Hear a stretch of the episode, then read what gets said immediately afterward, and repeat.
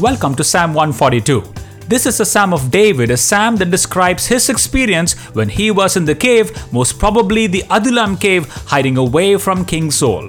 In fact, Psalm 34 and Psalm 57 are also associated with this period of David's life. Now, as you look close, you will see and hear of David's terrible sense of helplessness and hopelessness and his relentless supplication to the only refuge of his, and that is Yahweh. Honestly, we may not be in a physical cave as such today, but each of us will go through what is called as the cave experiences of our lives, at least once in a lifetime, and in many cases, many, many times in this journey called as life.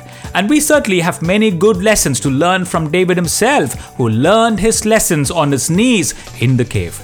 In verses 1 and 2, David says, I cry out to the Lord with my voice. With my voice to the Lord, I will make my supplication. With my voice, with my voice to the Lord, I pour out my complaint before him. I declare before him my trouble.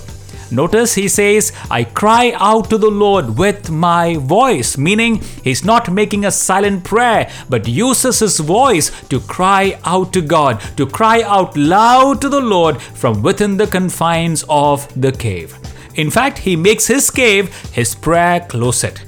You know, a praying man does not stop praying, whether he is in the palace or in the cave. He turns his current circumstances into a place of worship despite the changing surroundings. And therefore, if I may say, prayer is not so much dependent on convenience, but instead on the posture of our heart. Yes, prayer is not dependent on convenience, but instead on the posture of our heart.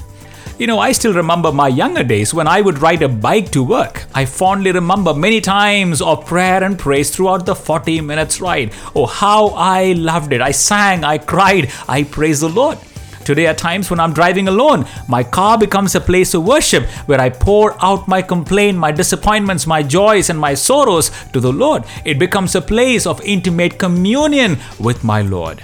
And you know, our pouring out a complaint to the Lord is not to mean God doesn't know our situation already. Oh, He does. But when we pour out to Him, it is instead for our relief, not for God's information. However, what happens when you pour out your heart is that your heart begins to enjoy the calmness of God, the rest of God, the stillness of God that God brings upon each one of our soul. So pour out your heart today, not before men, but before God with the door shut.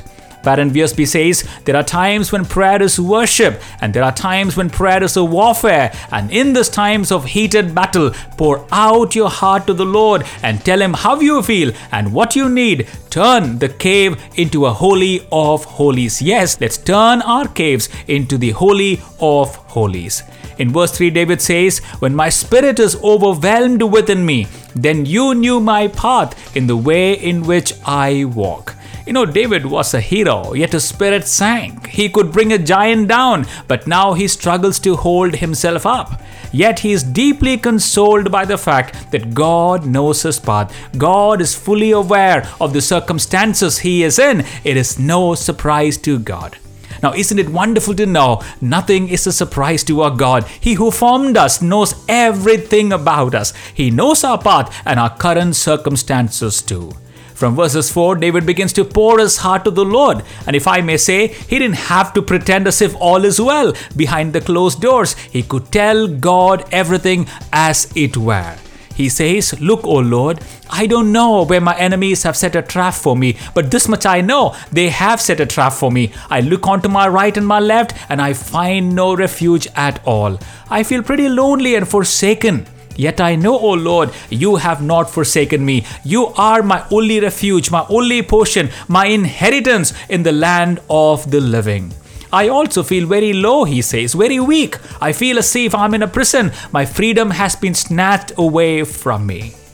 You know, there will be times we will have the strength to slay the giant, but there also will be times we will feel absolutely depleted. And that's when we must turn to God with an open heart and pray the prayer David prays. He says, Would you, O Lord, my Lord, deliver me so that I may praise your name? Would you, O Lord, deliver me so that the righteous may surround me? Yes, would you, O Lord, my Lord, deliver me so that I may praise your name? Would you, O Lord, deliver me so that the righteous may surround me? And then David closes in faith. He says, For you, O Lord, shall deal bountifully with me. Yes, you, O Lord, shall deal bountifully with me. You know, even in this crisis, he is aware of God's future goodness, knowing that God would deal bountifully with him. And what wonderful way to close our prayer in faith, isn't it? Yes, to say, Lord, I know that you shall deal bountifully with me. So, as we bring this devotion to a close, may I ask, behind the closed doors, what will you tell God as you pour your heart to Him? Would you pretend as if all is well, or would you pour your deepest anxieties and worries before Him? Remember, a praying man does not stop praying, whether he is in the palace or in the cave. He turns his current circumstances into a place of worship despite the changing surroundings. Shall we pray together?